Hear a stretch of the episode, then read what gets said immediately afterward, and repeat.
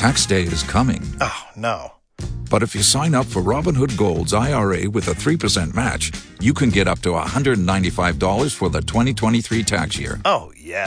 Sign up at Robinhood.com slash boost by tax day to get the biggest contribution match on the market. Subscription fees apply. Investing involves risk. 3% match requires gold for one year from first match. Must keep IRA for five years. Robinhood Financial LLC member SIPC.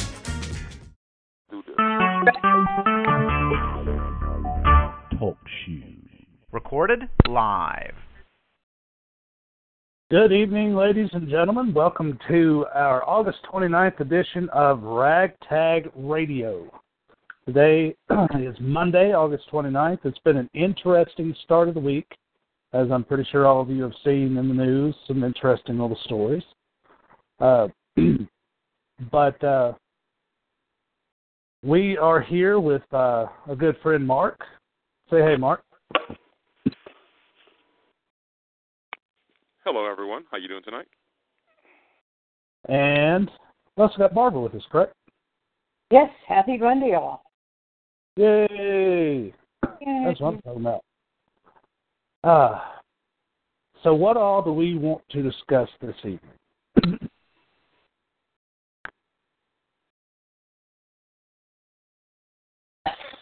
Okay, we'll do this because we've over the past week, week and a half, we've cut we've covered a ton of topics.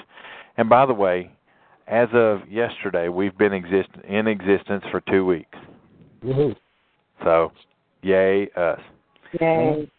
So what we're going to do is uh we will we can't. She's not ready for that, but she is going to do that later this week. Um Oh, the What- cousin. Yes. what we're going to discuss. Everybody out there I know has questions. Okay, we get a lot of questions, um, and a lot of people think about questions and then they forget them. And so, before we cover a new topic or go down a new road today, why don't we take some time and answer any questions that anybody may have for us before we we get down to. Uh, uh, and if you guys, Alan and uh, Mark, if you want to, I guess we could start to talk some about the common sense agenda and uh, throw some ideas out there and see what everybody thinks. But if you have a question, now's the time to to speak up, and uh, you can direct your questions at Mark or uh, or Alan. Right now. Fire at will, ladies and gentlemen. I have to admit, this is the quietest I've ever heard this group. Maybe we haven't given them a reason to get fired up yet. Uh oh. I could just start making fun of Dallas fans. They might rise up. Yeah. Well, Chuck Norris came in here before the call, so I think uh, Well, you do realize that uh Superman and Batman decided to wear Chuck Norris pajamas. Oh yeah. Uh-oh. well, Chuck Norris doesn't do Chuck Norris doesn't do push-ups. He pushes the earth down. You, you heard what happened when Chuck Norris was born, right? What's He that? drove his mom home. Well, you do realize I, this is no joke. On the day he was born, World War II ended. Yeah. the Germans surrendered the day Chuck Norris was born. The the day he was born, Chuck Norris. The day he was born, World War II done. Was it what May sixteenth, forty five? Yeah, I love Chuck Norris. He's great. He, Yeah, he he's a he's a really down to earth dude. He really is. Hard to believe he's hard to believe he's in his seventies and he can still probably kick everybody's tail in this room. You ain't lying. I watched him at a karate expo last year, and Mm-hmm. uh, there were some people talking smack, and he wasn't going to compete, so he went out there and he took on six of them. Okay, and these guys were second and third degree uh, black belts in their different uh, uh, Discipline. disciplines, and he whipped every one of them. I was Yeah. like, "Yeah, you can come to my house." Hey, anyway. Come on, Carlos. All right. Does anybody have any questions? Oh, we may have a question.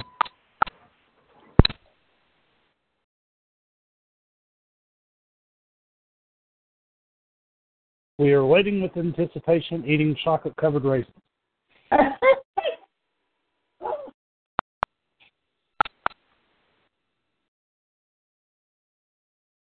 no question. Oh my, That's the first. that is a first. Wow. All right, absolutely zero questions. So everybody's waiting for the. Uh, oh wait, posted a question. Somebody wants goobers. Hey. Is there a time commitment you're looking for with volunteers? Oh, somebody wants raisinets. Is anybody in the chat? There's a bunch of people in the chat. Okay, I like- so Chocolate covered cherries. um, I guess Hello? the, the first uh, goobers. the first question. Hey, goobers pretty good. Goo goo clusters. Hey, I love goobers, man. I'm eating Yeah. some goobers right now. take a goober for a goober. Um, the the choo, choo, time commitment. The answer to that, no, milk does remind me too much of people in windowless vans going, "Hey, come here, little boy." Uh, hey, chummos. Alan, don't get too excited. Uh, anyway, so no, I Mark is the one that would sound like that. I'm just saying. Um, to answer your question, volunteers, it's it's whatever you can give as far as time commitment. So if you can give an hour a week, great. If you can give, um, you know, 30 minutes a week, if you can give 30 minutes a day, it's going to depend on what your schedule is, and we will work around most everybody's schedule and try to get as many people involved as possible. So don't worry about that. Yeah, this this Uh, whole thing is built with little chunks of time from right. everybody. We we've intentionally tried to not set that. There will be a calendar going up pretty soon. Uh, oh, business cards. Okay, business cards are up. Well, I guess we kind of need to talk about that a little bit. Vistaprint has yet to reach out to us, back to us. They're so far behind, but the other guy has his stuff up and ready to go uh, finally after much complaint from me. So we will go ahead and link to that and get everybody set up to start doing that here. Thank you. In the next uh, 24 hours. So our friend has come back around. Yes, and we'll talk about that on After Dark. Door hangers will also come from him. Um, it's not up on the website yet, but we're working on it. Okay. I would recommend if you're going to have, let me see. I'll give every there'll be a memo go out. I'll put it up on the website, kind of explain it all. I don't want to take a ton of time up on the call to discuss that, but it there is an, an a avenue to order there is an avenue to order business cards now and it'll be up on the website by in the morning okay i did notice we have more likes today um, vistaprint will be will be the ultimate goal to get our webs they're going to give us our own dedicated website where we can put the products up that we want to offer that'll keep our brand intact okay so as soon as we can get them set up, we're going to go with them. Uh, they've they've given us a pretty good and, and decent deal. So remember, I'm all about trying to protect the brand. Okay, hello 13. Don't know who 13 is, but hi 13. I'm assuming it's probably Jill. Uh, Hey, 13's a good number. Let's see. We're competing. Well, let's not make sure that you wait till we have our links up and order from our links because we want to keep the same branding. This is what's going to be important as we move forward into 2018 and 2020. The brand is going to be just as important as what we're doing. Okay, and I want everybody to understand that the brand is going to be just as important as what we're doing. Absolutely. We thought we've got to have the identity. that's that's what our branding is. And just Well, just like when you see a swoosh, you, you know it's Nike. Or just like when you see the golden arches, you know that's McDonald's. What what we want people to know is when they see that patriot and that flag, they know that is the ragtag patriots, and we're here to mean business and take back our country. Uh, Okay, the next question was about a mission statement. We haven't written it. We were kind of waiting until all this got through to write it. Alan created that logo. Uh-huh. So, Alan is the Alan is the creative genius. How about we have? I actually think that's a good idea. Alan, do you want me to lay out kind of where we want to go with the common sense agenda, and Yes. maybe get some thoughts from people? Does somebody have a pen and paper that they can write down ideas?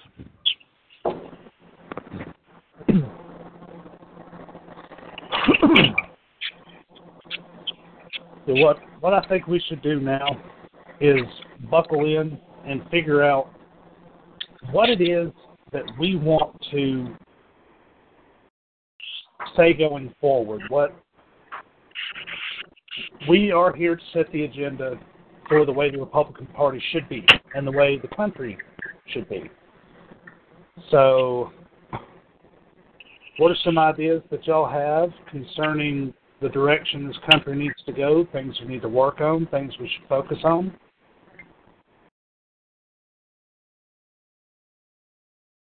In a perfect world, what topic or what issue would need to be in the common sense agenda? What would have to be? I know you guys have voices, so let's use them. Well, it would have to revolve around the Constitution for one. And that's it. The 19 enumerated powers. Remember, that's where we're targeting. Okay. So that that's what our common sense agenda is about, I know. right? Okay. So there you go. Wow, that was easy. Well, it's not as easy as you think. I Because know. I'll give you an example. The issue of immigration. There needs to be a true common sense approach to deal with it. Okay? And this may make some people mad on this call, but rounding everybody up, throwing them on a Greyhound bus and heading south to Taco Bell ain't going to work. I bet everybody probably on this call, or most people probably realize that. But I think though that we have a start about, and we just take one at a time and kind of maybe do an outline about how we're gonna, you know, get there. Well, the issue is you got to figure out what issues you're going to tackle first. Okay, the Bill of Rights is a mm-hmm. common sense mm-hmm. issue. Okay, when you're when you're trying to shift things, okay, and this is what everybody needs to remember. This common sense agenda is we have to have actionable things that we can measure in steps. Okay? Because that's how the contract with America worked. You had actionable steps that you could take. We have to create actionable steps and get these congressmen and these senators and these legislators, all of them, to say, hey, you know, these are steps that we can take. And this isn't going to be easy, so don't everybody think we're going to solve this tonight because we're not. But if if I'm putting one on the list, well, we have to start somewhere. that's correct. So if I put one, if I'm putting something on the list, I'll go ahead and say it. I put immigration on the list. Yeah. Oh, Most definitely. I agree, Laura. Laura says make them all take their oath again and tell them that that's actionable. Yeah. I'll hold them accountable.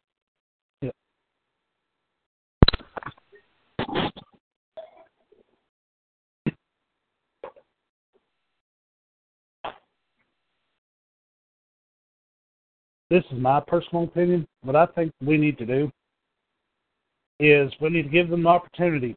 you can sign up for a citizenship class. And if you refuse to sign up for a citizenship class, you go home. We are giving you the option of doing things the right way. If you choose not to do things the right way, then one by one we will take you and we will send you home. it will take a while, but I mean, we we have uh, if we had started with proper border security 20 years ago, we wouldn't be sitting where we're sitting right now. You look at how the Clinton administration crafted the NAFTA, and I believe that NAFTA was just one way to try to create this particular problem. That's my two cents. We have about 11 million illegal aliens in this country at this point. I would say give amnesty, make them legal, but not citizens. Give them a 10 to 15 year window where they can prove that they are capable of holding a job. Make it so that they, in order for them to receive citizenship and full rights, they should not have any applications for any public services. They must go through a Louis, uh, an American Citizens course. Mm-hmm. They must learn English as a second language in some cases. And once that's all met, they will be able to, to apply for citizenship and get full American citizen rights.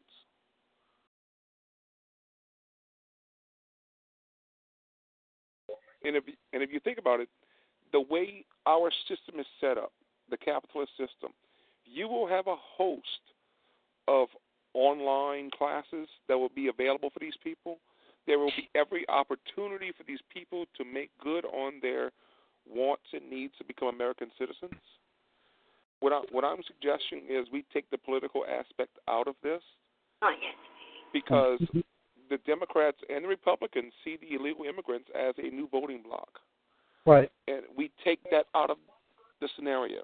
We make them want to become American citizens because this is America, not because a political party wants them to be their next underclass. Well, you look at Hillsdale College, for example.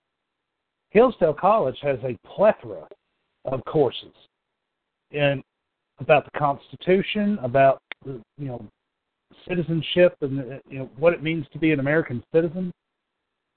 It Hillsdale is doing a fantastic job as far as reteaching civics to the citizens of this country. I mean, they've they've got everything set up perfectly like that. Why not have them take the courses that they offer, or something similar?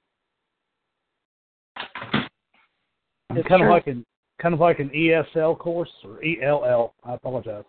It's ELL now. What could be done? Now, with everything I just said, here are the problems with what I just said. You are always going to have some bureaucratic, bureaucrat, bureaucratic entity that's going to want to push their agenda upon these people. And just like in the school system today, the public school system of 50 years ago and of today are two different animals. Because Oh, you have special interests who have put forth their own agenda and decided to teach children the way that they think they should learn. And if you do offer classes for for people to become citizens, you're always going to have people who are going to try to judge the cur- the curriculum. And what makes it legitimate for this citizenship program. yeah, what we have right now is we've got a double-edged sword because it the system as it stands now, as opposed to 50 years ago, it's inclusive. It, the door is open for every Tom, Dick, and Jane that to be able to express their opinion, um, to be able to form uh, coalitions, to form organizations, to form nonprofits, uh, to form think tanks, to form groups that are you know that can have some kind of sway on the way that the school board and the, the senior educators decide how policy is going to be. But the double-edged sword to this is it, it basically goes unchecked. So you've got all of these voices out here screaming the same, you know, screaming different messages. And you have to you I think what we can be in putting forth a common sense agenda for America is we can be a voice of reason and a voice that says, hey, let's come together, let's combine our thoughts into one because the voice of a thousand together is a lot more convincing than the voice of a thousand separate.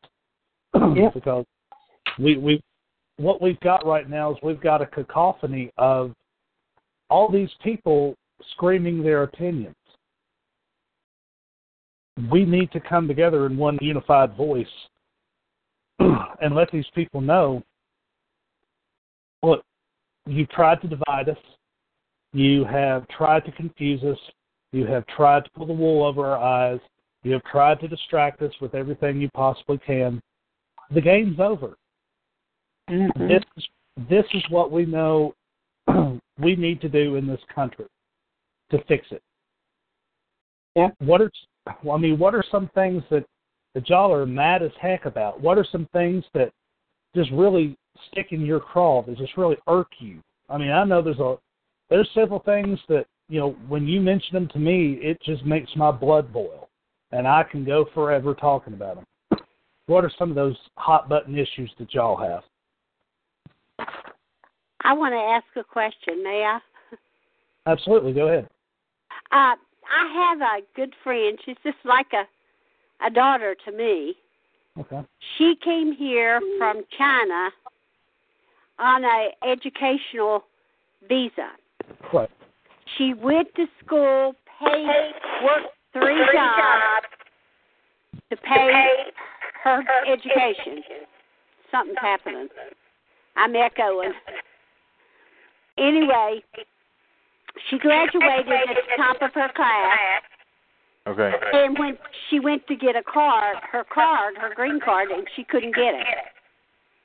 Ma'am, where are you from? Virginia. Okay, hang on just a second.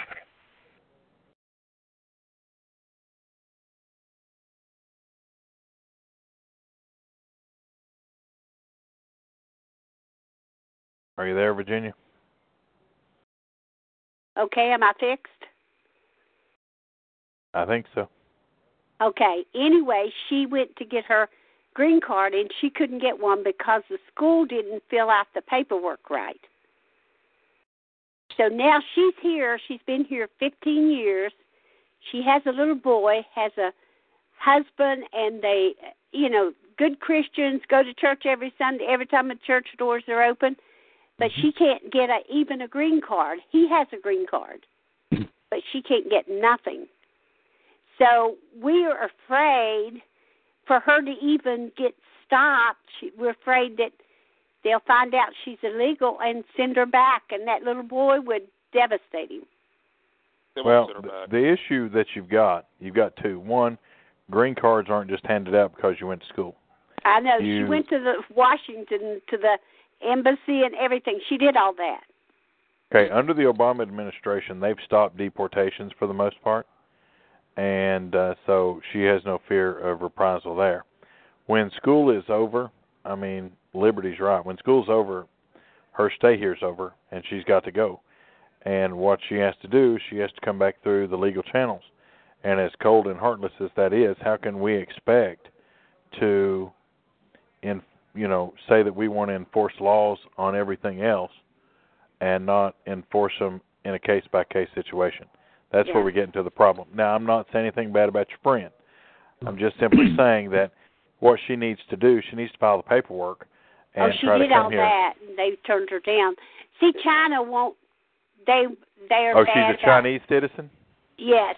There's a won't- moratorium on Chinese citizens being granted green cards here. I don't know.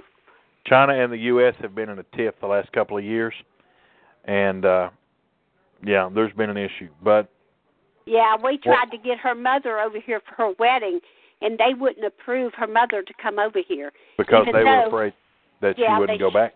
Yeah. defection. But there is another way to go about this. Um, if she has a job, she can But get. she's a, not now. She's at home. She's homeschooling her little boy. She's staying home. She can get a him. potential employer to sponsor her. So, Okay. or she could apply for political asylum. Yeah. I, So, I don't. I, there I are- it would it would kill me if they picked her up. I There- mean, she's that close to me. There Um, there is there are other there are other options that she's got. She just Jill, what they need to do is go to an immigration attorney, They did. They had one. They have one. get a good and one. he and he hadn't worked for them. He hadn't done any. They haven't been able to accomplish anything. So So all right, in the chat, I wish her well. Uh, I would recommend going get a, getting a new immigration lawyer.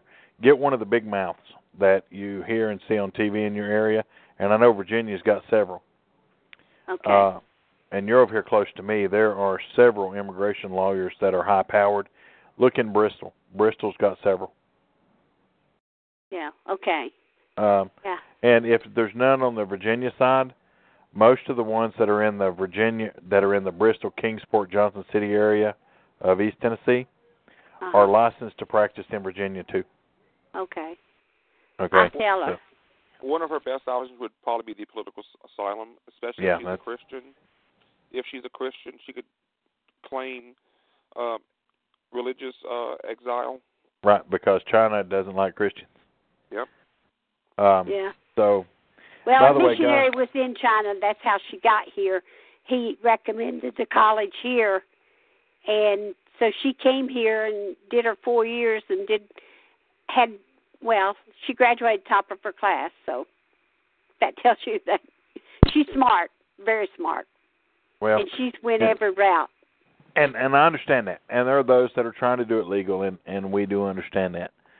Um, I have a. Uh, if anybody has a question, what you're going to need to do is press star eight on your phone. Uh, we've got some kickback, so if you're going to have a question, a comment, concern, go ahead and press star eight on your phone, and uh, we'll get to you. So press star eight, and we'll get uh, we'll get you. Now, Alan, I will. I'll give y'all who's coming up in the chat before I start taking opening up the. What we've got is, and I do think this is right. So I think we do need to define. So maybe we made a mistake kind of opening it up like this. So we have to define the common sense agenda. And I think we have to have two separate ones. We have to have one for the states and we have to have one for the feds because it's going to be two different things. Right. So, if you want to be a part of that discussion, then we're going to go back to the whole original deal. Uh, um, if you want to be a part of that original group that's going to discuss that very thing, please send an email to admin at ragtagpatriots.com. Um, we have decided who's going to lead that group, um, and we're going to reach out to her later to ask her to lead that group. And then what we'll do is is in that group we'll come up with some ideas. Then we'll come back on the call where everybody can be. Oh, sorry, Barbara. Where everybody can uh, Thank you. discuss it before anything final is done with it. So don't think we're going to do it all behind closed doors. We're not. All right, Alan. Up is South Texas. Hello, I wanted South to- Texas. I wanted to ask uh, how, what y'all thought about um, the president in creating so many czars and his executive orders. Isn't there some way to get rid of that? Yes, there is.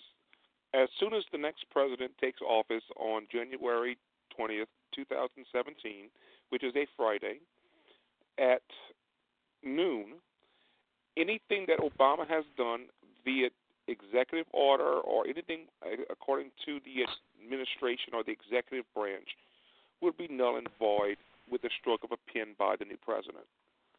Or the executive branch would be null and void Mark. Yes. Okay. Now, let me let me kind of give everybody a bit of a history. Well, give everybody kind of a lesson in politics, and that is what's going to happen during the transition. Whoever is the POTUS to be. What's going to One of the things. I'm sorry. We've got echoes. Are we still echoing? Yeah, because I heard you a, a second after you said. then that means that does anybody else hear the echo? I think it's talk shoe. It is possibly talk shoe. Could be. Yeah. But I think it I think it's somebody on the on the line that's unmuted. Anyway, what's going to happen? There's going to be a group of people in the transition team that they're going to go through every executive order in recent memory that's either in effect uh, by the Bush administration. They'll go back probably to the Reagan administration and come up checking all executive orders that are still in effect. And they'll make a decision on what they're going to do, what they're going to keep, leave in place, what they're going to undo. And what's going to happen is as soon as they take office, there will be a team of people walk into the the West Wing. There will be all kinds of executive orders done, undone, tweaked, and ready for the president's signature in between the balls. Okay? Wow. Like literally they'll finish with the the parades will be done, they'll go in and they'll make uh, some adjustments. They'll do what they're going to do with executive orders, anything that uh, President Obama did last minute. They'll deal with the political fallout and I promise you he's going to pardon a bunch of people. If you mark Mhm. my words, Hillary Rodham Clinton's going to be one of them. Mark it down in your book. I, I knew that was coming. The day So- she went, the day she went before she started campaigning, or just soon afterwards, and she No, went he to meet. I said, you know why she went to meet with him? She was asking him, begging him, to don't indict me. I'm running for president. I, I know that's what happen. Well, Obama, Obama, and the Obamas and the Clintons have a hate-hate relationship. They both hate each other, but there's enough on each of them that it's mutually assured destruction. So, Obama will. Uh, no, he hasn't. It's not. He has not. Right. Um, it's a matter of public record. This would be something he would do at 10:30 before he left the White House. It would be they would send it over to the pardon attorney and instruct the pardon attorney to process it as late as possible. So, um, and yes, that that's probably the truth right there. Uh, they've done it between them. When the FBI director come out and said what he said, that was a de facto pardon. Yeah. Anyway, so you'll have all that stuff going uh, during the transition. Um, whoever the president will be, they've already got their cabinets figured out. I'm going to tell you right now, Secret Service is vetting on both sides these cabinet members, and they're lobbying to see who can get through the Senate confirmation. They're counting to see who the new Senate's going to be. Which, by the way, the Democrats are going to have it by one, and uh, it's it's going to be interesting. Okay, Alan. Up next is Kentucky. Hello, Kentucky. How y'all doing? Yeah, good evening. Uh, how are we doing number wise on uh, uh, petitioning the RNC? between uh between the last two days we're right at the four thousand mark we're way behind where we need to be um but we are at four thousand we have made some gains in the last couple of days Okay. How is Kentucky doing? um i'd have to go pull the numbers state by state something i have not done i mean i alphabetized them one day and kind of looked at them but uh at last count kentucky had about eighty or so in the entire state Uh, what about contacting other groups to be affiliated with us in our efforts to uh, petition RNC? We have done that. We've reached out to quite a few. We've had some that basically come back and without even asking what we're doing, well, we're heading in a different direction. Okay. See you in 2020. Um, we've got some that are, I don't think they understand the concept and they're afraid that their six fans will be taken away from them.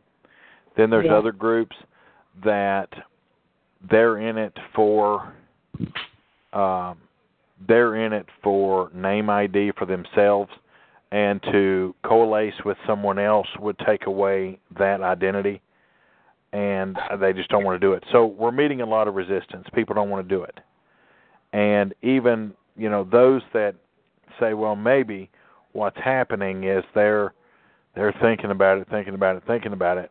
And even though, and I'm not bragging here, but we have a better ground game in place than they do. And we've Mm-hmm. told them that. We're like, look, we've got a better ground game. We've got momentum. We have an infrastructure in place that you guys don't have. Uh, there's one group today that had 500 people in it. And I was talking to one of the members, and they said that they, uh, several of the members have never heard from the people that was over the group. They've never been given any kind of direction on what to do. And I'm like, well, come join Ragtag Patriots. Oh, well, I can't do that. I'll hurt their feelings. Oh God, Elvis. So, Uh, uh, uh, What is there? Is it possible for you to post uh, or uh, an outline of what we're trying to do, so that that could be, so we could post individually to let people know that our cause is a good cause and maybe the best cause out there as far as getting a legitimate conservative uh, uh, to replace Donald Trump. it looks like this. If you're looking for should we do media outreach on the signature list that we're working on now, the answer truthfully is no. And let me tell you why it's going to be a no, okay? Tomorrow is the 30th. Realistically, we have to give them we have to give the RNC enough time to say, "Hey, we've got this." If I go to them and say, "Okay, I've got 4,000 signatures," I'm going to get laughed out of the room. Mm-hmm. Now, if I went to them and say I have 400,000, that might be a little different. But by the time we put all this up and we grass fired it out, we're looking at rolling into the 7th, 8th, or 9th. Okay, let's say by then we have half of what we need and we go to the RNC. Well, according to the bylaws, they have to give at least 72 hours notice before calling an emergency meeting. Do you see where I'm going with this? Yeah. And we've asked, we have asked, literally, I have begged for some of these other groups to, they didn't have to give us the names, they didn't have to do anything, just go with us, show up on the steps, and we can say, hey, here's seven groups, and combined we've got a million signatures or whatever. And they're not doing it. They do, they will not do it. Well, we're going in a different direction. Well, excuse me, but you've got on your tagline "Write in Cruz." So please tell me why that's a different direction than what we're trying to do. We're trying to stop the whole damn thing. Mm-hmm. So take the these problem signatures is pride gets in the way. That's and let's the get going. You- you- The problem with the all the different directions that everybody's trying to go is pride. Everybody's trying to do something and trying to brand their own deal. Right. What we're trying to do is we're we're trying to unite everybody. And and we are branding too. Uh, we can't complain and say that we're not because we have branded. We sat down and we said, okay, this is the direction we go. This is how we get there. Are we perfect in what we're doing? No. But collectively, with the 4,000 people we've got, we've done more in two weeks than most of these groups did in six months. Yeah. Okay? Now, that speaks a lot right there. And we have an idea. We have a direction to go. We've got people with the skills to get us there, collectively working with those who don't. And it makes it uh it makes import it well the party is very. Well, it is it is very Jill, it is very divided, but it was divided before those candidates ran.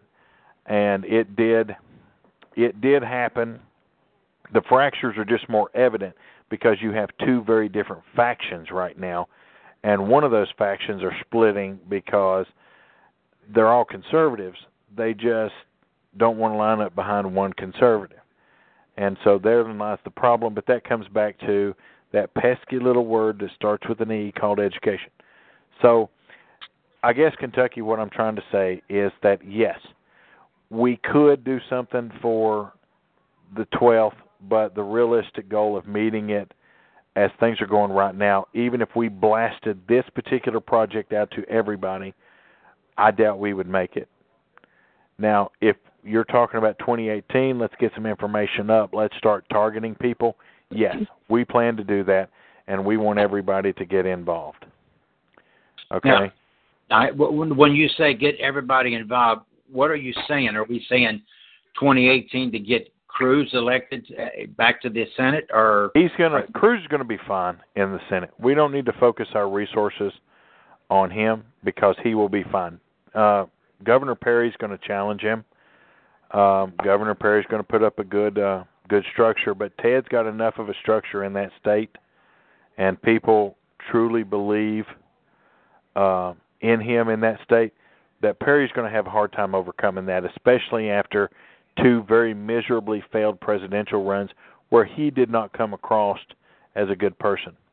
Yeah. Okay. Couldn't even So- name the government. So we're going to help other states get their conservative uh, uh, representatives and our senators uh, reelected or are elected. Yes. We're going to spend we're going to spend the late part of 2016 and the good chunk of 2017 teaching. We're going to educate. We're going to bring people into the fold. I'm going to teach, and I say I'm, it's not just me, but we're going to teach everybody how to be grassroots activists. Believe it or not, there is an art to it. Okay? There's more to than just calling your buddies up on Facebook. And we're going to teach you how to do it. We're also going to teach candidates. We're going to pick people to be candidates, and we're going to get behind them. And I'm going to show you how, starting with a zero money campaign with the source of grassroots that we've got, could be uh, can be very powerful. Okay, so harken back to 1993. But I would just ask that you continue to be involved, continue to be patient. We're going to get there. Okay, we are going to get there. Come on these calls. Um, most of the calls beginning next week are going to be educational calls. Um, we're going to be we're going to do I think two or three a week. One's going to be Constitution night, one's going to be grassroots night, and one's going to be issues night. Okay, and I encourage people to attend the ones you can. If you can't, we are going to start recording. We have been recording, but we will record these um, most likely prior to doing them live. We will record the actual ones we're going to put up um, without anybody on them, so that there's no interruptions and we can keep it uh, keep it going. So, anyway, does that does that answer your question? I know it doesn't answer specific about this campaign that we're working on, but hopefully it answers you for the long term. All right, I have a question for you then. Yes, sir. At what point do we uh, end our 2016 efforts, and We do we have a, a game plan uh, after that? If we're not able to get the numbers we need to go to RNC, what is our game plan after that, or do we have one, or are we all going to be separate in our efforts to decide who we want to vote for? Well, I would encourage people. It, it goes back to this, okay? The lesser of two evils is still evil, and that's all I need to say about that. Well, you know, I'm not voting for either the, the the two candidates right now. That's that that's a no-brainer. I will tell you what I'm going to do. All right. And like if to know. somebody if somebody else chooses to follow along, they're more than welcome to follow. Okay? And that is this right here. And no, you don't vote your conscience. That's a that is no. You never vote your conscience. You vote your principles. Okay? Okay. Vote I, I look those to be the same thing, really. Well, it's really not, technically. Conscience is defined as much different, but that's a philosophical discussion for another time. But okay. I plan to, me, and this is coming from a Republican strategist that's been involved with the Republican Party since I could walk and talk, okay? And I agree, Liberty, okay?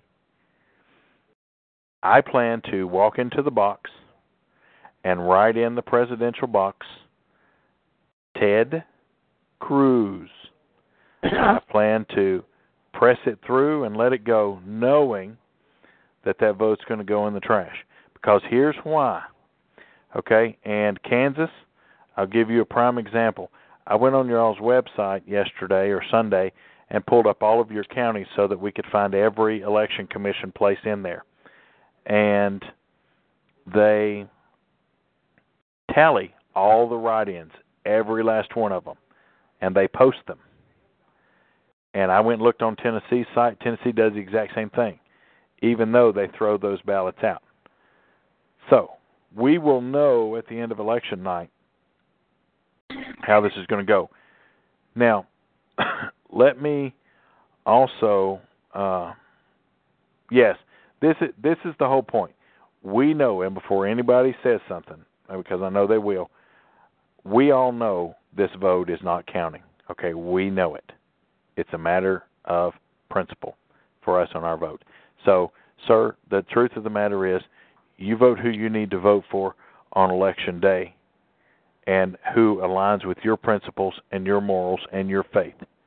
And as long as you can walk out of that voting booth and know that you did the right thing based on your faith and your principles and your morals, then, sir, you've done what you needed to do.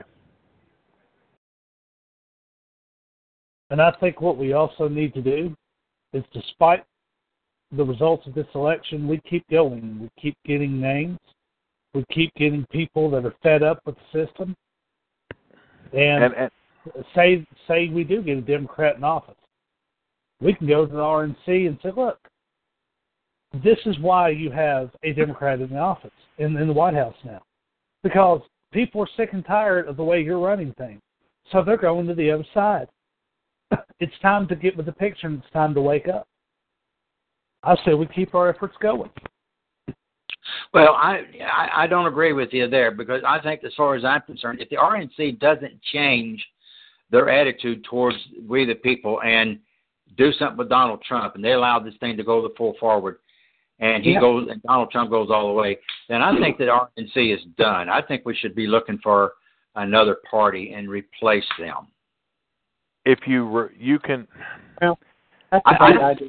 see us being able to fix them. I I don't think they want to be fixed. I think that they are their their purpose is is is the path of destruction, and that's all they care about. And they don't care anything about us.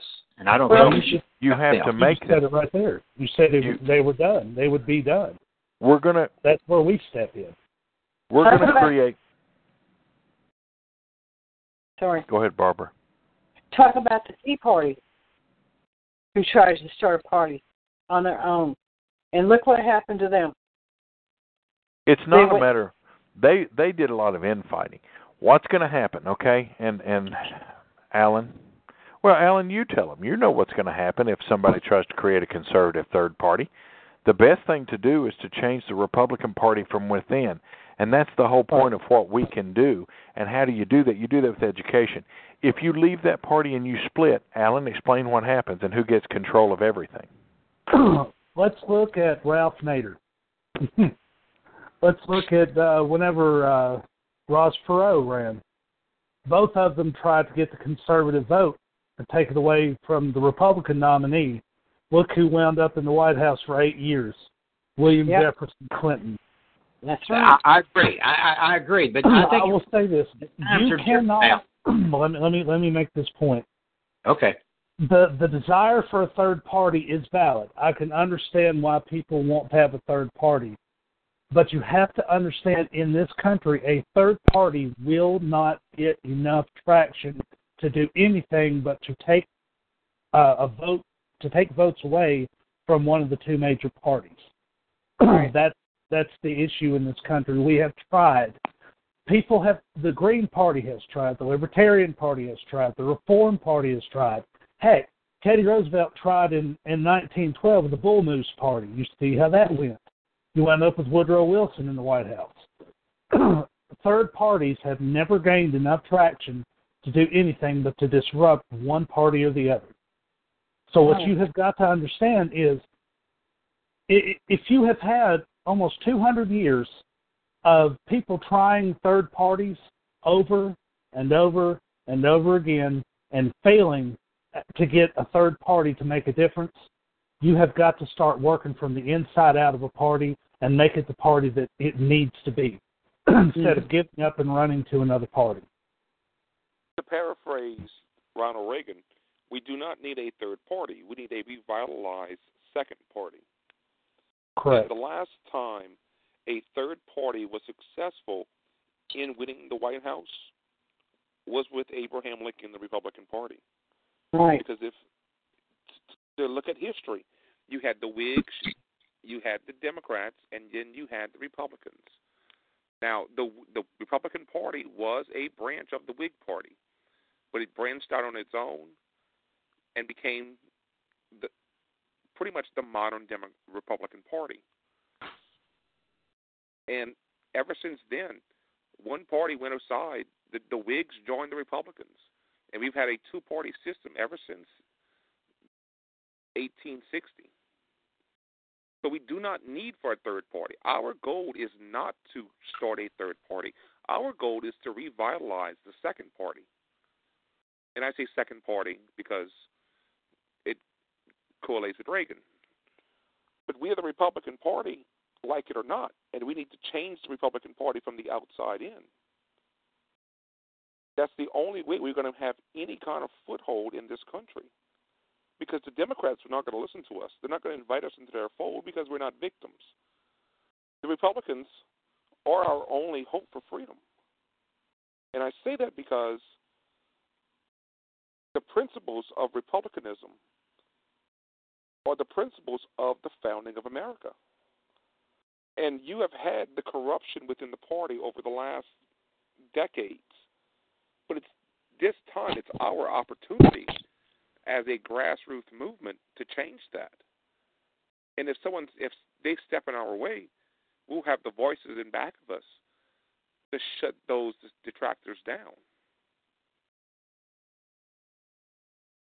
Any more questions? If you have a question, you want to press star 8 on your phone. Press star 8. All right. Thank you, fellas. Thank you very, very, very much. and I mean, I can agree where people are coming from in wanting a third party. Uh, they're tired of the way both sides are doing it. They're tired of the the games going back and forth between the right and the left. But you have to come to an understanding. A third party is not going to gain the traction, especially when you're dealing with a society full of low information voters that can barely decide between Republican and Democrat, much less Republican, Democrat, Green Party, Libertarian, Constitution, and the list goes on. so, what what we have got to do is work together to, you know, if the Republican Party has to fall into crumbles, then so be it. We rebuild it, and I think that's what the Ragtag Patriots movement is trying to do. It's trying to reclaim our party, and if it falls to the ground, we want to be the ones to be there to rebuild it. Mm-hmm.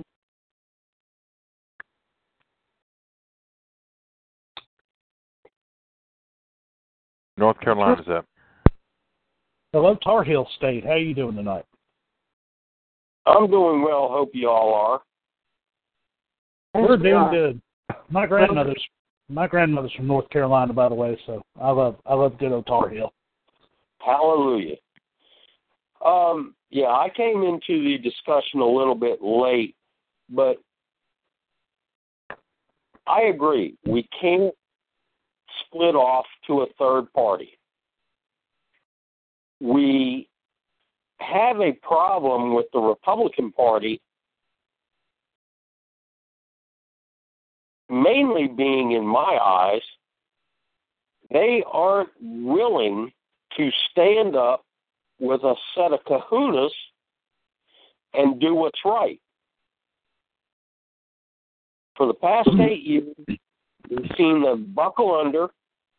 We've seen them go along to get along.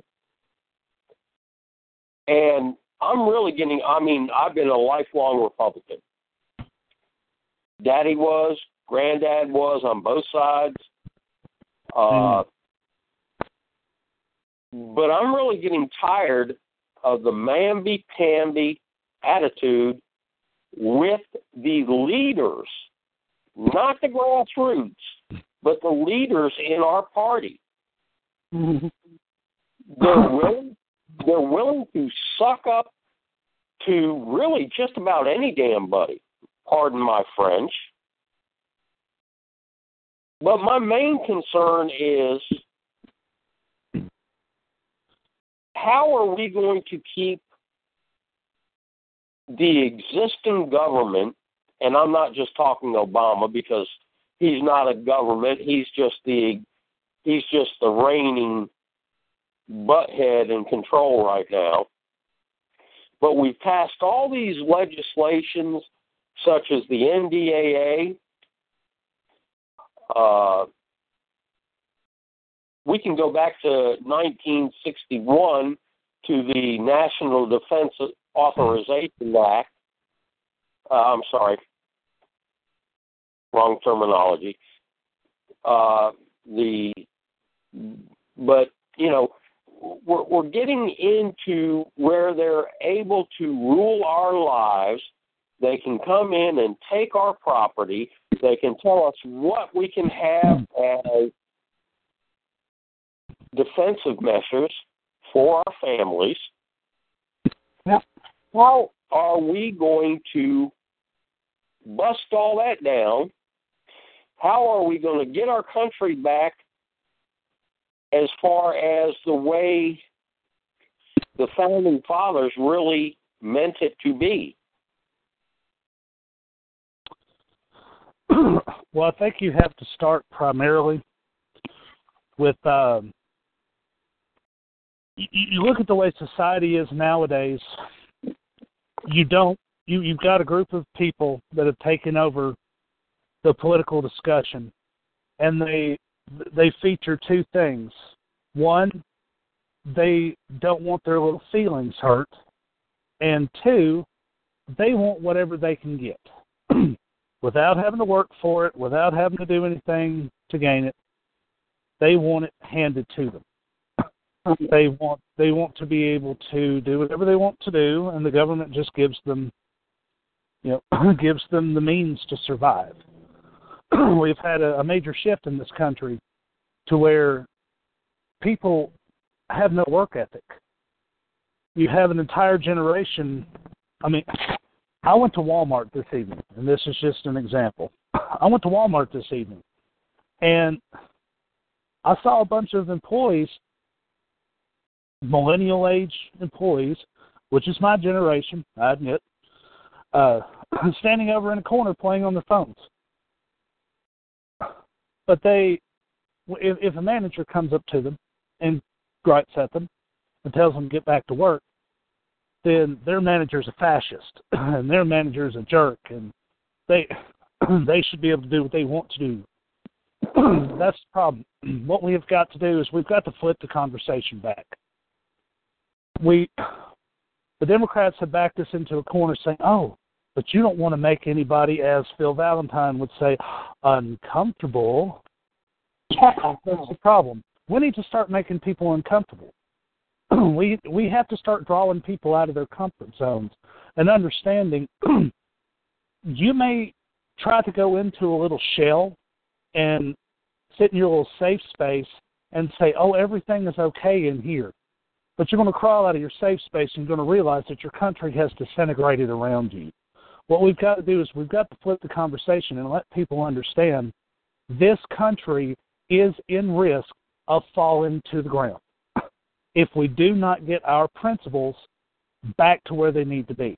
And what Fabian said earlier is you've got to vote your principles, not your conscience, vote your principles. the principles that this country was founded on I mean, look at them hard work. what did the people do that came to this country? They worked hard for what they had. They were thankful for what they managed to get. they didn't grumble and complain because they, you know, didn't have what they didn't have the the latest Schooner 5000 that the Jones family over on the other side of the prairie had. no, they made do with what they had. What you what you've got now is a bunch of materialism, and I, I like to have nice things, but we've got to we we we've gotten off track in this country with liberal policies, saying, "Oh, hey, you don't have a home? Oh, we'll change the mortgage uh, structure to where anybody can have a home. Oh, you want a car? Oh, we'll change it to where we'll finance anybody. Yeah. So you, you've got a situation where we had a mortgage bubble, a housing bubble, to and, and, and look at all the foreclosures that resulted as the result of liberal policy. We've got to stand up with common sense, change the discussion, and tell people, look, your principles of handing everything to everybody have gotten this country to where we are in almost financial ruins. We are Well, operating. We are operating in a right, but we've got to We have want, enough people. We want everybody to have the same equal uh, amenities that the elites have. Well, the elites didn't get it by sitting on their butt and expecting handouts. That is the problem today. Well, one of the problems. Another, in my honest opinion, is the moral values right. that have become our country. And I that's mean- another example. That's another example of the liberal policies in this country that have failed. Well, Because what the what the liberals have said is that morality is relative. That is the problem. We have got to get enough people to stand up to when, when whenever people are spouting liberal policies and spouting them like they're law, we we we start changing it one discussion at a time. Say you're sitting on the bus and somebody starts spouting liberal policies like it's the law, like it's de facto law of the land. we have got to be informed and to be able to come back to these people and say, no, let me explain to you what that does to your country and put it in terms, you know, simple enough to where my five year old could be able to listen and understand. because sadly, the way the education system is in this country, we've gotten to the point to where we have to explain things on almost a first grade level. but that's we have got we have yeah we have got to take have to do that. And that's that's what I think that we've got to do to reclaim this party and reclaim this country is we have got to start taking the conversation back over. The conversa- the the the tone of the conversation has been taken over by a group of like you said namby-pamby liberals we have got to take the conversation back and explain to people look those principles are why we are operating on a an, an annual budget that is in a deficit every year this is why we're operating in a, a budget system to where they are having to constantly create currency out of thin air just to save their behinds. It doesn't have to be this way.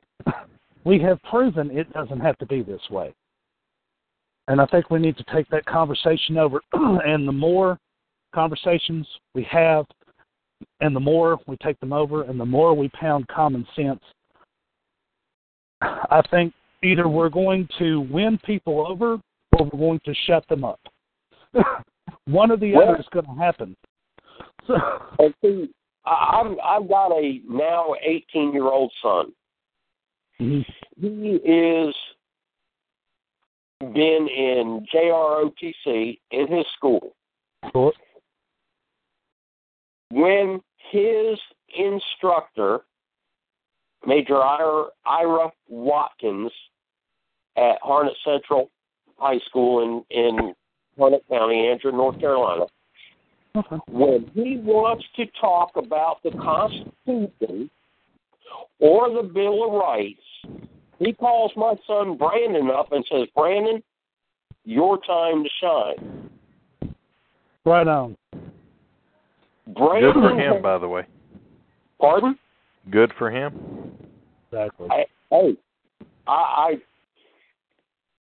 I get the calls from the teachers at school where Brandon has contradicted me because he says that guns are not just for hunting, not just for target practice, but to defeat the tyranny of our government if they so try to push their agenda on us. And I said, yeah, and what's the problem? Well, no, they're no, they're not. We don't need hmm. guns that have more than ten rounds or five rounds per magazine, not per Well, that, magazine. that's when you take No, I a copy didn't. of the Federalist Papers and you slam it down on the Right. desk. I've And already he explained, yeah. I've already shut up a couple of school systems over that. I Well- had uh, one school system tell me, school system I grew up in, told my son that there's never been guns on that property. There never will be guns on that property. And I went and took them pictures to where we used to do uh gun safety courses. We'd bring rifles to school. Oh, And yeah. you'd go you'd go put them in the uh in the gym room.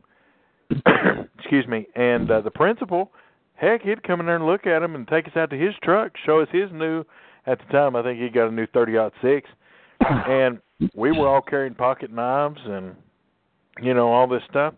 So I showed him pictures and told him to call the because Mr. Jordan, who was my principal, was the. I know we digress. It's okay.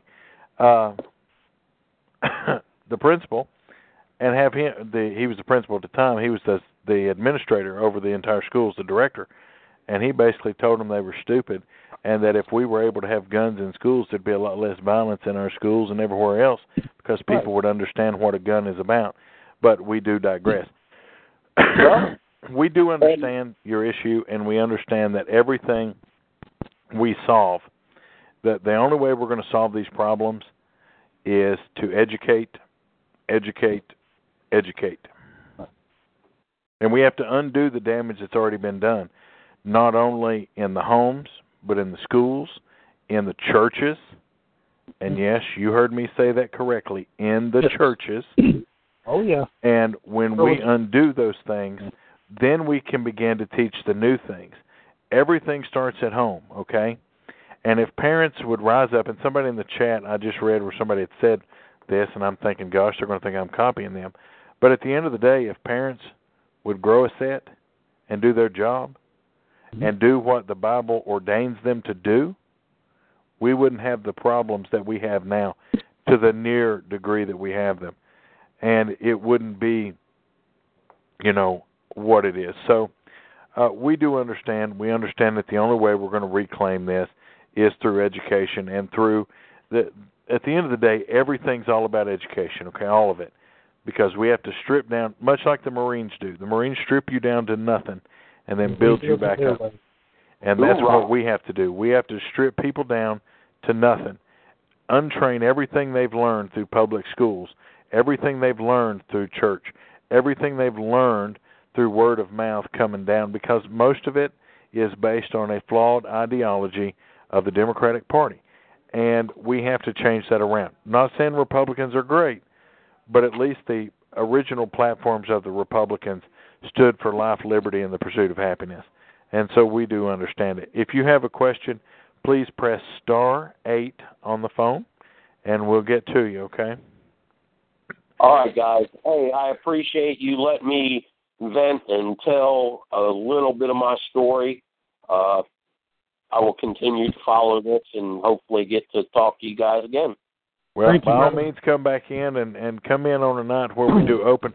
We do open mic Fridays, by the way. So anybody that's got stories to tell, by all means, come back, join us. Friday night's open mic night. Pretty much talk about anything you want to. Bring your friends, cousins, uncles. You know, offer to offer to throw a pizza party at your house. Get some Little Caesars, and uh, don't tell them they're going to be on a political call. Just wait when they get there and put us on speakerphone. On Okay, speakerphone. There's an You app made for that. You listen to my call. before you can take the next caller, what is the site that you guys are using for your chat and all that? You mean what do we use when we have discussions? We're in the process of putting up a, a closed discussion group, but I appreciate that, Laura. Uh, we on Facebook. You can look us up, Ragtag Patriots. You can put stuff there. We can discuss it there. If you've got stuff that you want to send to us privately, you can send it to admin. That's short for administrator at ragtagpatriots.com. Okay. And if you want to call us, you can call us at nine two nine eight eight eight PATS. That is nine two nine eight eight eight PATS. The phone line is monitored Monday through Saturday, 9 a.m. to 6 p.m. Now, I never know which one of us you're going to get, but it is monitored during those hours, okay? Awesome. Oh, and by the way, if you're coming in, what chat? Oh, you're talking about the chat room where I keep talking to people? Yes. When you, what you do is you go to talkshoe.com, T A L K S H O E dot com on your computer. It will ask you in the box. It'll ask you to enter in a call ID number. You can search for a, a podcast. You type in one four two one two seven, and it'll pull us up, and you can listen via the internet and see the chat. Okay. Now, if you come in there, it's going to tell you that you're blocked. Just give us a minute or two to see you come in, and we'll get you unblocked. Okay. I'm going to spread the word, brother. We appreciate it, North Carolina. Thank you for calling in, and stay on the call and listen to other people. Have a good night. You too. Thanks. All right, Dela- Delaware. She wore her Ain't New no Jersey. jail like Delaware. Hello. Evening, everybody. Good evening. Um, Fabian, I could not miss that little comment you made about parents growing a pair. Let me just give you a little story of what my son did when he was uh, in elementary school. He thought he was going to be slick, and he did something wrong. He knew he was going to get a spanking, which no, I did not. I, I did not spare the rod.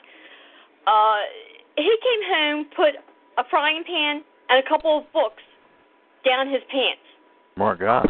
I started to spank him, and I said, he, he's standing there laughing. I said, okay. I said, you're not feeling anything. Well, I started checking.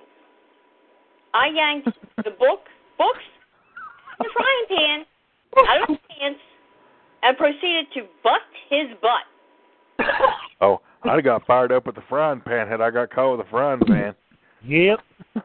Well, yeah, he's he he remembers that very clearly. He he still thinks it's funny. Yeah, I'll, I'll say something about that. Uh, my daughter Abigail, I have gotten her butt a good square total one time, and she understood when Daddy said, "You want a whipping." She understood what that meant, and she knew that if she went past a certain line, yeah, she got a whooping. So she got to the point to where if she'd start getting a little out of hand, I'd give her a look. She knew that look was the prerequisite to the butt whipping. Right, And I, I got look- one of those. Yes. I used to I used to have to do what was called the belt a whirl. That is, you try to get away and you got one arm, you got that hand locked in by the parent that's whipping you, and you're just going around in circles. Going around in circles. Now I refer to my kids by their full names. They know they're busted, especially Oh, my middle ones because they go by my three youngest go by their middle names, and so if I whip out the EO first name, oh yes, it's it. But yes, Delaware. Uh, Did you have a question for us other than your anecdote? No, no question. Just thought I'd share that. Well, we thank you, and uh, we thank you for listening in. And and are you from the South? No, not technically. I was born in Delaware. However, the first three years of my life I did spend in Florida. Well, you can tell it. You got some of that Southern twang. you got just a little bit, but enough that us Southern twangers can pick up other Southern twangers. I heard It hung, thank in. for- it, it hung around for 63 years then. That's actually what I heard. That that's what Yeah. made me realize that she'd The been in the South. apostrophe at the end instead of a G. I Right. like that. Well, thank you, thank you, Delaware. If you have a question, go ahead. If you have, I a, was, go ahead, Barbara. I was going to say that using your two names is so comical. I think that's a southern thing because I was born in Charlotte, North Carolina. And Burke you always, County. huh? Good old Mecklenburg County. That's right. Um, Charlotte Memorial Hospital still there. My Mhm. nephew, my nephew was born there too. Um, anyway, so you always knew, like Fabian said, when you were in trouble when they used both names. Barbie. Oh yeah. You ran Now, the Liberty, you're right. Parents, don't- children don't necessarily have to get a whipping to behave. As mine got older, I went away from that and did. uh I did other things, and uh, that killed them worse than. No. And the oatmeal punishment really worked. I didn't have trouble that up for months. Oh, yeah. All right, everybody, all rise. The great and honorable Jill is about to come on the line. Oh, Jill. Hear ye, hear ye. All together now. One, two, three. Cruz, crew. Whoa, hearken ye. Go, Jill. I know you're there. Hello, Cruz Crew. Jenny here. Bean, speak. Oh, Cruz, Speech, speech, Cruz. speech. There, I said it twice. Now that's enough.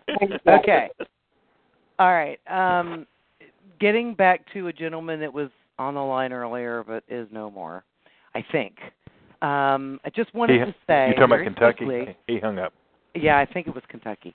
It may have been North Carolina though. So, but when we got into all the discussion about the Tea Party and the Republican Party, and are we going to do this about a new party or is it going to be re redoing basically the GOP, et cetera, et cetera?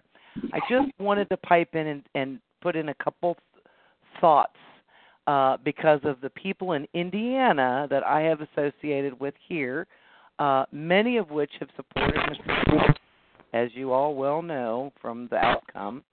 Um, one of the things that I have learned with the frustration from so many of them is that they are originally Democrats. Now, hear me out, please, because a lot of these, I'm 55, and a lot of these folks are older. A lot of them are in an talking about- older age, like 40 up. Talking about They blue used to be- dogs. uh, they well let me just there's no particular name for them they back let me just backtrack they used to be a part of the republican party and as of the time that bill clinton took office they began to see their party shift so radically to the left oh yeah. Even with what quote unquote that you know history books were giving Clinton credit for the being in the black for the first time in 40 years blah blah blah blah blah they still saw that major shift start left to the point where you know the whole everything with the LGBT started rising up. All I mean cuz that went on for years. And that started in the 80s big time um, with them developing their communities and pushing for marriage in Massachusetts, and it all started toppling over then. And many of them left the Democrat Party only to come right because they knew that it wouldn't be the radical left that they were left with. And so, hence, we have people like Trump, who is 70, let us not forget, from that old time frame that remembers those old time Democrats who now thinks more like Republicans do. Mm-hmm. It makes perfect sense as to why we have Trump. So I guess what I'm saying is, but as a result of this, here's how I see it. and Maybe it's too philosophical, but I've done a lot of thinking on this from what I've seen in the last year. And all I'm going to say is that I believe that conservatives, and you've even seen it in the media, are being pressed out. Conservative principles, conservative candidates, they're all being pressed out because of these people from the left that have decided that they're going to invade our party and make that the new Republican Party.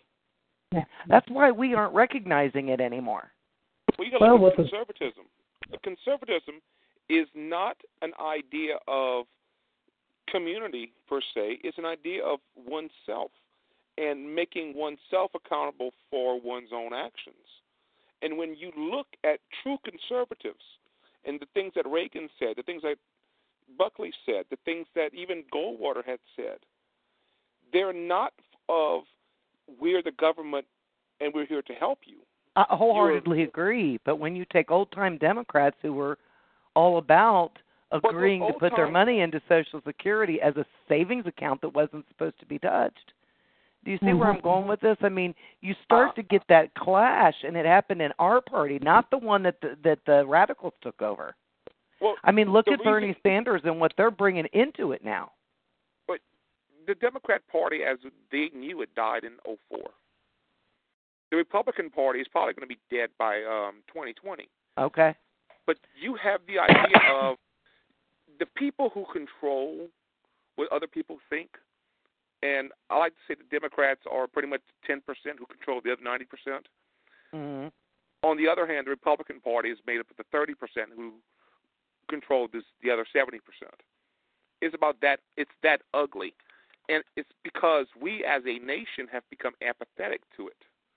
We don't want to take personal responsibility for anything at this point. A, th- a little thought exercise. If this was done, if our group was done last year or a year from now, we wouldn't even have this call right now, because no one, the American political animal, only exists on four-year cycles. And with that, you have a low voter voter turnout. Many people don't realize this, but about 30 to 40 percent of the people who are eligible to vote actually do vote. We have millions and millions of uncounted people because they have decided one day that they're not, not going to vote. There's no point of them voting, or their vote doesn't count because they have been fed the mantra of that stupid sentiment through faulty education, through faulty advertising, and by a group of people who decide that, well, we don't need you, so why should we have you? One of the purposes of this group is education. Right. And the education of conservatives, conservati- conservatism, is that of building yourself up from the ground up. If you look at Well, okay, but it also with the principles, having morals, um, Well, you know, believing that we have inalienable rights. I mean, the, the people over on the left don't believe that anymore. But that's all part of it. When you build yourself up, when you are born into this world, you are born nothing. You are born Right. naked, and that is the that is probably the best analogy we could use from this for this group. We were born naked. We were born with nothing, and we must raise ourselves from nothing to become what we want to be. And that is the American dream. It isn't being born with a silver spoon in your mouth, and it isn't Right. becoming a victim because someone says that you're a victim. Everyone remembers the stories of um, Dr. Um, Ben Carson. Dr. Ben Carson was in one of the worst economic, sociological places in the country. But what he did was he rose himself from nothing and became a chief brain surgeon. Yeah. He got by his studying. education. Yeah. No one, no one gave him anything. He worked for everything that he did. Right. Yeah. Even, even the, the most wealthiest man in the world is Bill Gates. Bill Gates wasn't born with a silver spoon in his mouth. Yeah. All right. He worked for all of that. And what we need to realize is America and the American dream was founded on nothing but the idea of America, the concept of America, the goals of America were to make it the greatest nation on earth. And it Correct. succeeded. That that's correct. Shining city on a hill. Yeah. Now, anything else you want to add, Jill?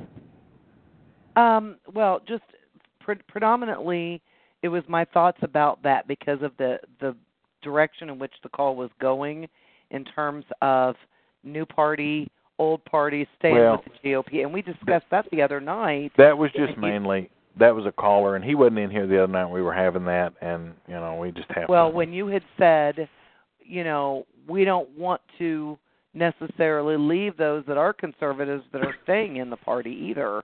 You know, we want to bring conservatism back into the GOP and If- basically rebuild it into, you know, and and we do it according to you guys through education. How? you saying you saying that us guys are wrong? no, no. What Because I'm, I can no, prove you no, where no, I'm no, not. No, no, no. I'm not saying that, but I'm saying that what concerns me about that is that it seems like in the last at least two elections, conservatives don't matter, and that is the way that you know the populace sees it. That's the way the con- the convention saw it this year. They didn't care what Kendal uh, Unruh had to say. she was a Christian.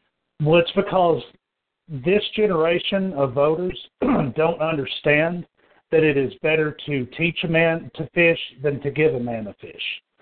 Right. The generation that I come from believes that if you want to help somebody out of poverty, you have to give them the money to get out of it, not give them the skills to produce a career that will make, you know, kind of like Dr. Carson. Well, Give and it's like Ted said, usually that's a combination of the two. Welfare should be a trampoline, you know, not uh, not something that is is caught you and meant for you to stay in. It's a way to bounce back. but they don't In words. understand that. I- If you if you look at my generation, we a lot of the people in in my millennial generation believe that they should be given everything for free, and that the one percent, the the billionaires, I the know. rich, should pay for it. That's the problem. That's why the Democrat Party has the hold that they do. Is mm-hmm. because nobody has taught them the proper understanding that the only way that you can get yourself out of poverty is to be given the skills to where you won't ever have to worry about going back to the projects again. Not, oh, my money ran out two years later. Well, it's back to the projects.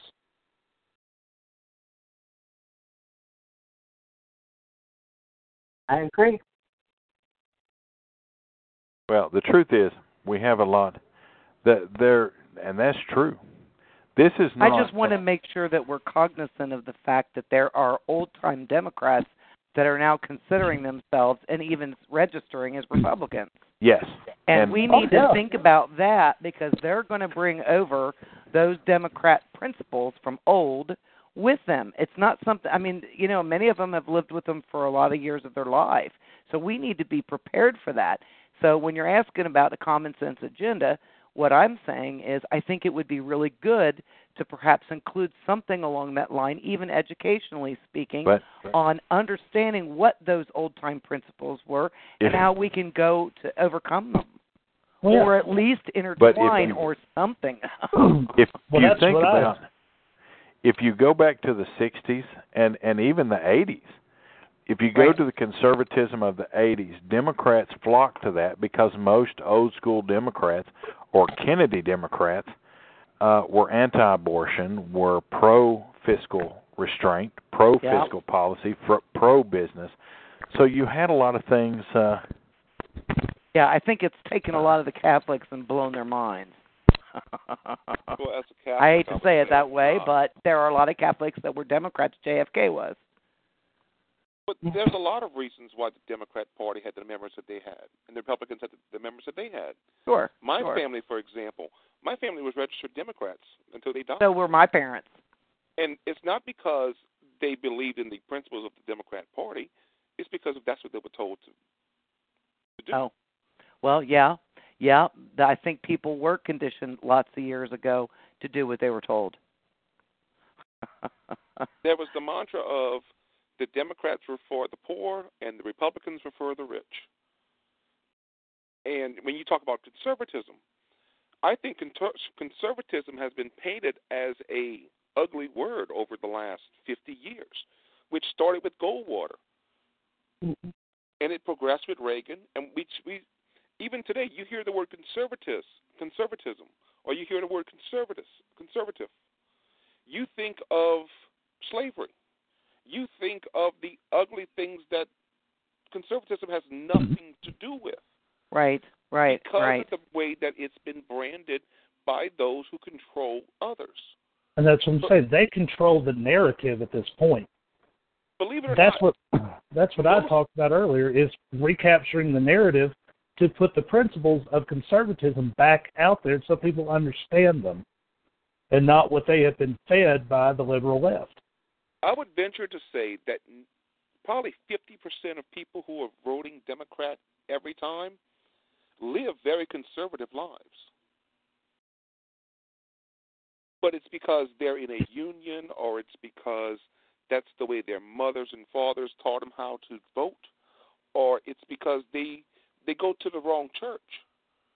Believe it or not, a lot of the problems we have in the society stems from the pulpit, not from the I streets. will I'll say this, Mark. I read an article and it was uh it was about white liberals. And the lady was talking, the, the lady that wrote the article was talking about, uh, she had heard a phrase, and somebody had said, I feel so sorry for black people. Every time I look at them, I just want to cry. Why? And she mm-hmm. said, because what they have been conditioned to believe is that they you you have to feel sorry for an ethnic group or an economic class. That that's what what has hijacked the liberal discussion is a group of people that see they see lower mm-hmm. economic classes not as people but as charity cases. That's the problem. and that's what has hijacked the the Democrat Party. Well, that that's why that's why you have you have white liberals that live very very conservative lives. They they tend to they tend they tend to be fiscally conservative. You ask them if they want to raise taxes, they say, "Well, Lord, no." You know, unless it's on somebody that you know makes five million or more a year. But the reason why they vote liberal or the reason why they vote Democrat is because they have been taught that the only way that you can justify your conscience because there's starving little black children out there is to vote Democrat because the Democrat Party is the only party that cares for them. Right. That's what you've got. That's what has happened to the narrative is you have the Democrat Party appealing to it's like the commercials that you see of the starving children in Africa and the the poor crying dogs on TV with the sad sappy music behind it. That's what they've done is they've taken an entire block an, an entire socioeconomic block in this country and they've turned them into a 60 second boohoo infomercial. That's why a lot of a lot of people have started voting liberal is because they feel guilty. They've been well, guilted into voting Democrat. But when you have conservatism versus liberalism, liberalism is the ideology of feelings. Right. And conservatism is the is the is the ideology of common sense. Right. And when you have idealism versus realism, the ideal is that everyone gets everything for free and that we live in perfect harmony. The realistic nature is you're either going to sink or swim, and that's it. And the ugliness of that is the reason why conservatives are painted as horrible people is because it's not that we don't care, it's because we find better methods to teach a man to fish. Right. We we show you how to swim instead of sink. instead of instead of throwing you a life jacket, we teach you how to swim. and no one wants to do the hard work. Right. No one wants Especially, to educate themselves on what have you. I've been studying this for ten plus years. Mm-hmm. No one wants to go through what I do because it's not it's not fun. It's not sexy. No, we we live in the world of instant gratification, where everything is a Google or you know a, a Facebook post away, and the Democrat Party has virtually they they you know bankrolled on this concept because that's what they operate on. Oh, you're uh you're you're you're not uh you're not making any money a month. Oh, we'll give you some money. We'll give you some food stamps and we'll give you some welfare. Oh, you you you don't you don't work, you don't, don't eat. Right, but but their thought is, oh, you you can't eat. Okay, we'll give it to you. It's because no. it's a it's because it's a voter block, and you have to com- you have to create the glass ceiling. So, if you make if you make someone independent there and and this is just the facts if you look truly people that are independent and work and get out in the real world they're republicans now there's some that are democrats i won't dispute that but if you look at the people that tend to lean towards the progressive movement they're either one of two factions they're either the super rich that's never had to truly work for anything, or they're the super broke that gets handed everything. Mm-hmm. And uh, it's just it's really pathetic if you want to know the truth. Now, having said all that, uh, do you have any other questions? Well, I was going to say, you know, when Clinton um, signed that bill with uh, Gingrich, was it to um, about the welfare, and then Obama turns around last year and undoes it. So now they don't have to work to get welfare. Yeah, but what people don't understand is when Bill Clinton signed welfare reform, those people who lost welfare benefits, they jumped on Social Security Disability Part B. But they're still being paid, and they will still continue to be paid. Obama just decided that we're just going to cut out the middleman.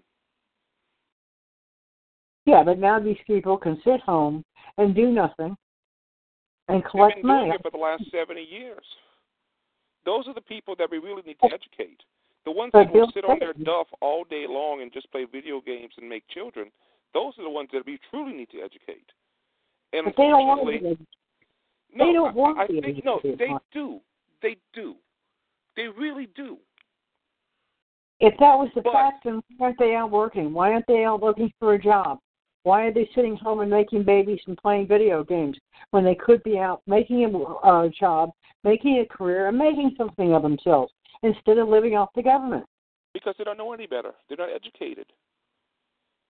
Well, That's I'm just- absolute. That is that is that is the root of the entire problem, right here. That that is it right there.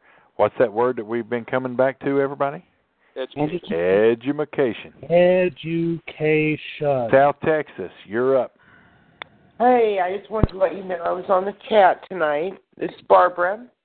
Yes. And I don't have a question right now, but uh, I wanted to continue our conversation um, a little bit later.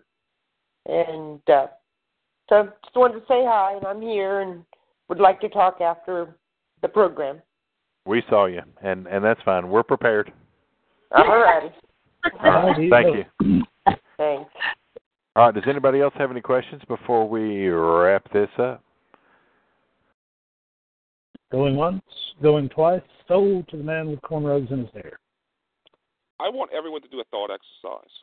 Thank okay. you. Well, Wait a- wait a minute. I gave I, I unmuted Jill.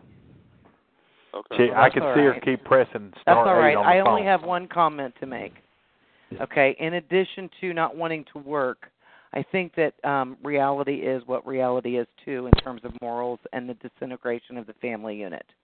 And there are a whole lot of men in this country who have contributed to that. And I think that's something that we need to also keep in mind as well.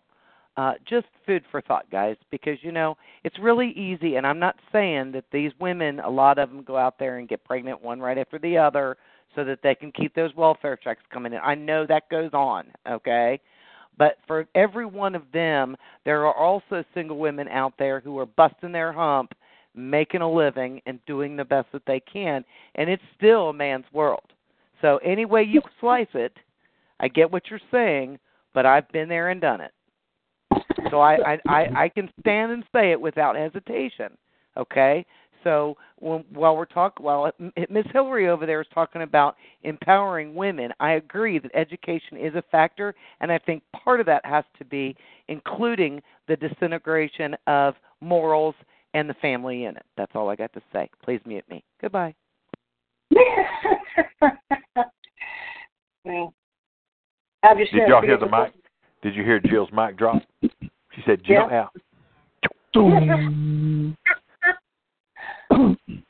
I never beat the woman who stood up there, and I don't know you remember her. And she said, "I got my free Obama phone. I don't need nothing else now. I got my free Obama phone." Are you going to educate her? Yeah. Hey, let me tell you, I, I, Alan. Should I tell him the story about Shoney's? Do it. Do it. They well, I won't tell the full one on here. Y'all just remind me sometime to tell you the the Shoney's story. But I will tell you this: we were sitting in Shoney's in Nashville by the airport, and I listened to this lady tell me that I was a racist, uh-huh. and that I was this, I was that because I wouldn't support Obama. So I walked the lady over to a picture that hangs on the wall in that Shoney's where President Bush had stopped in for a piece of peanut butter pie. And I said, See that guy right there? Which was me, my beautiful little face.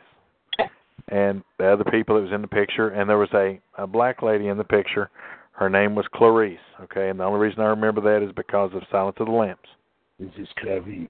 And the uh what made Clarice interesting is that the day all of that happened, she was a big liberal.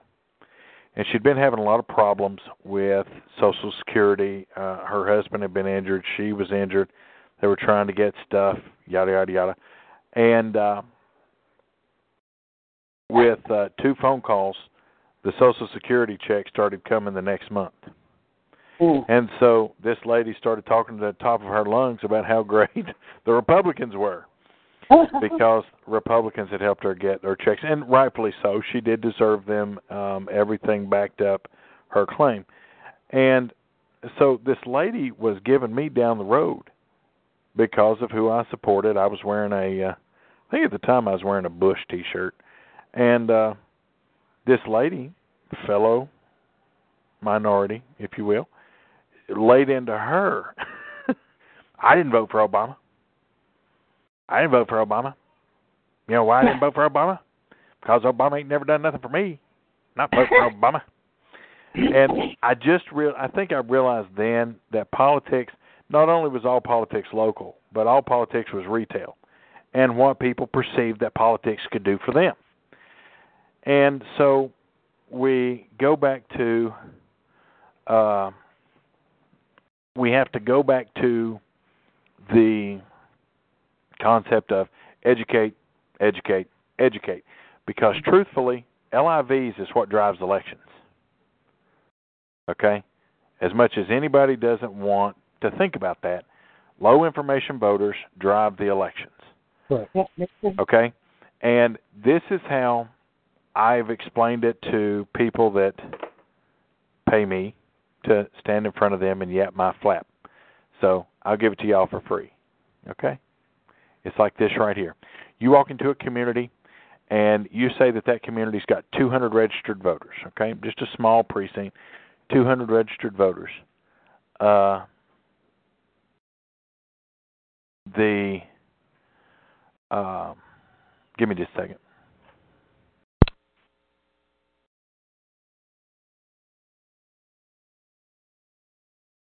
Okay, mm-hmm. Jeopardy's over.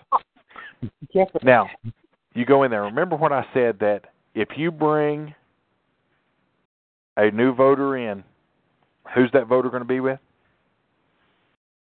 They're going to be with you. Okay? Mm-hmm. They're going to go with your guy. Whoever you're supporting when you bring them in, that's nine times out of ten, that's who they're going to go with. Okay? So you go into this community and you bring in 20 voters. What is key about those 20 new voters that you just brought in? That they're probably going to vote Republican. Tick tock, tick tock. They shake No. the hand of the candidate. No. What's important about those 20 voters you just brought in? Remember, the precinct has 200 voters. You just brought in 20 new ones. What's important about that? If you brought in 20. by ten percent. You know what? I forgot everybody was muted. I was waiting on somebody to answer the dang question. Whoops. My bad, y'all.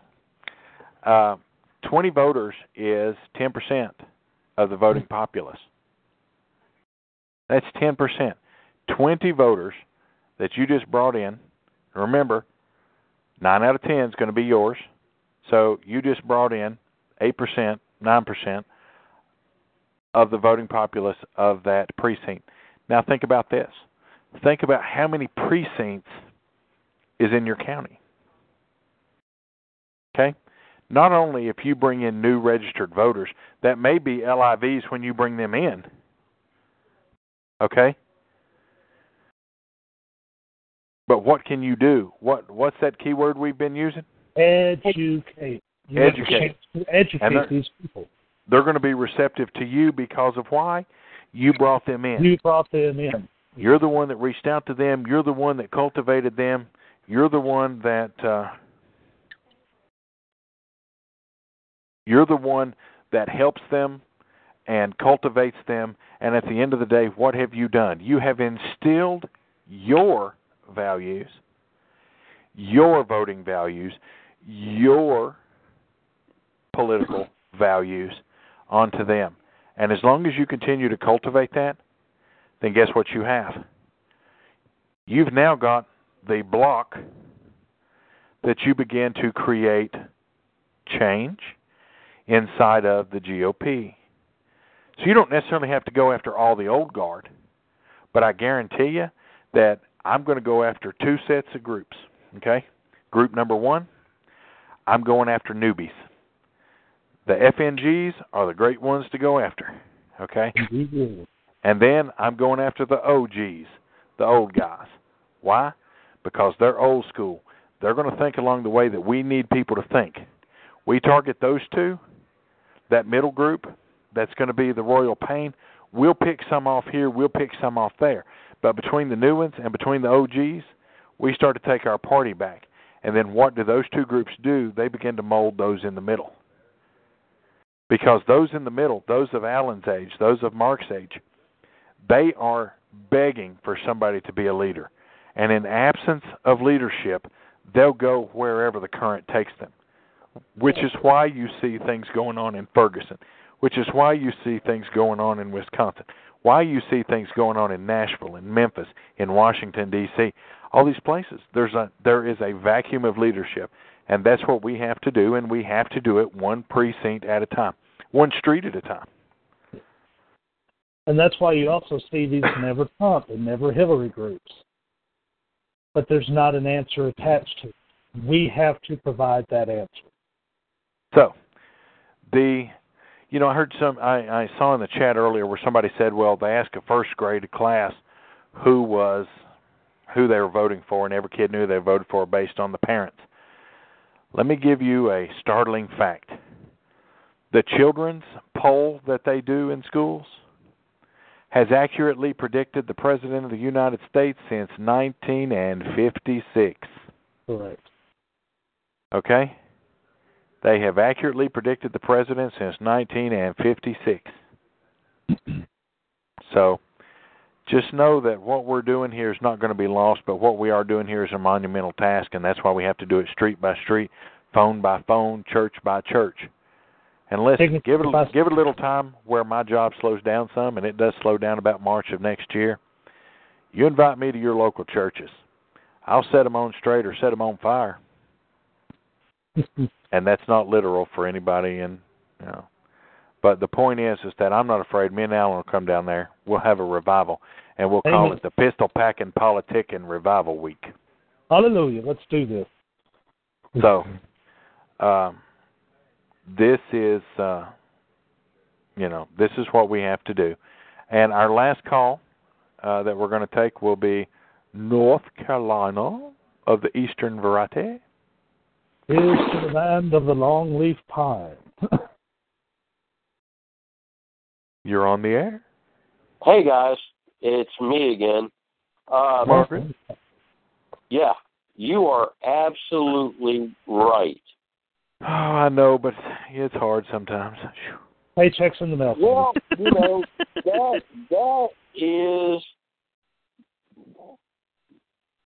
that's the problem with being correct.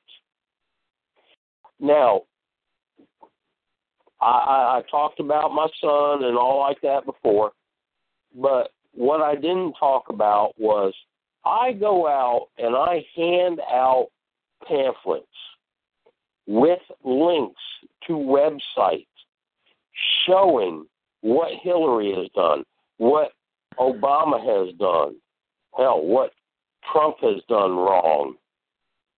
Do you have those links? I- I've got them on my computer. Yeah, it's not fired up right now. Well, I tell you what, you send them to admin at ragtagpatriots.com. We'll verify them for uh, content. We'll put them up for you, and then you can just guide people to our website. That'll save you a little bit of time. You can get you some business cards that say ragtagpatriots.com.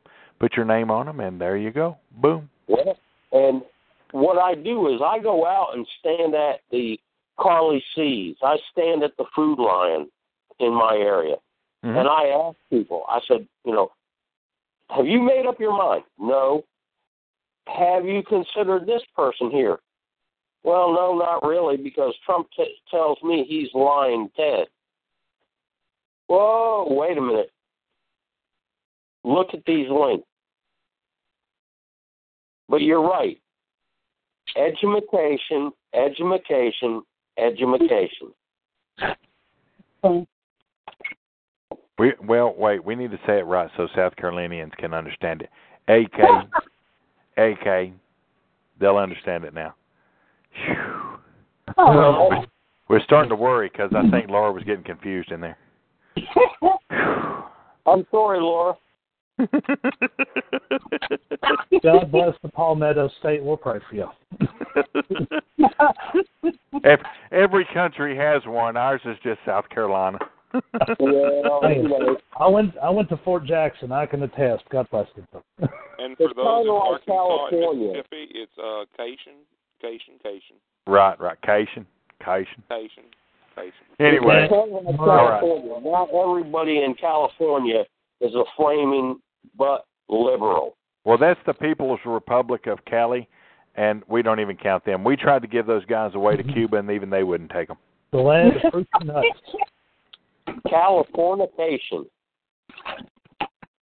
And they're burning them own, their own selves down. We we understand. All right, North Carolina, does that wrap it up, sir? It does, sir. Hoorah, and thank you so much. Pull up Likewise. All right, Alan, take us to the house. Finish this thing up. Well, ladies and gentlemen, we have had about two hours of fantastic education. We have had some very spirited discussion, Bloviating. pontification, but I think we have zeroed in on one major concept, and that is we have to start educating people as to common sense.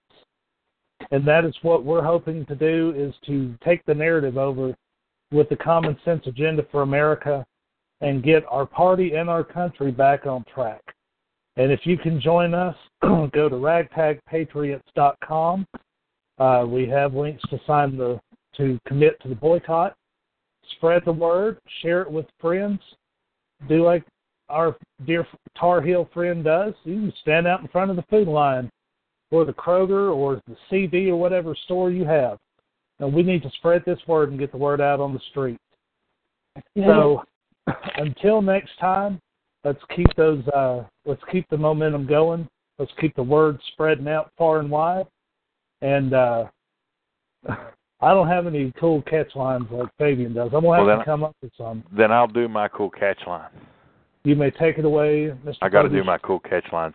We about didn't do those the other night, and I felt bad about not doing them. I got so used to doing them. Okay. Listen, we really do want to thank everybody for coming in here and tuning in.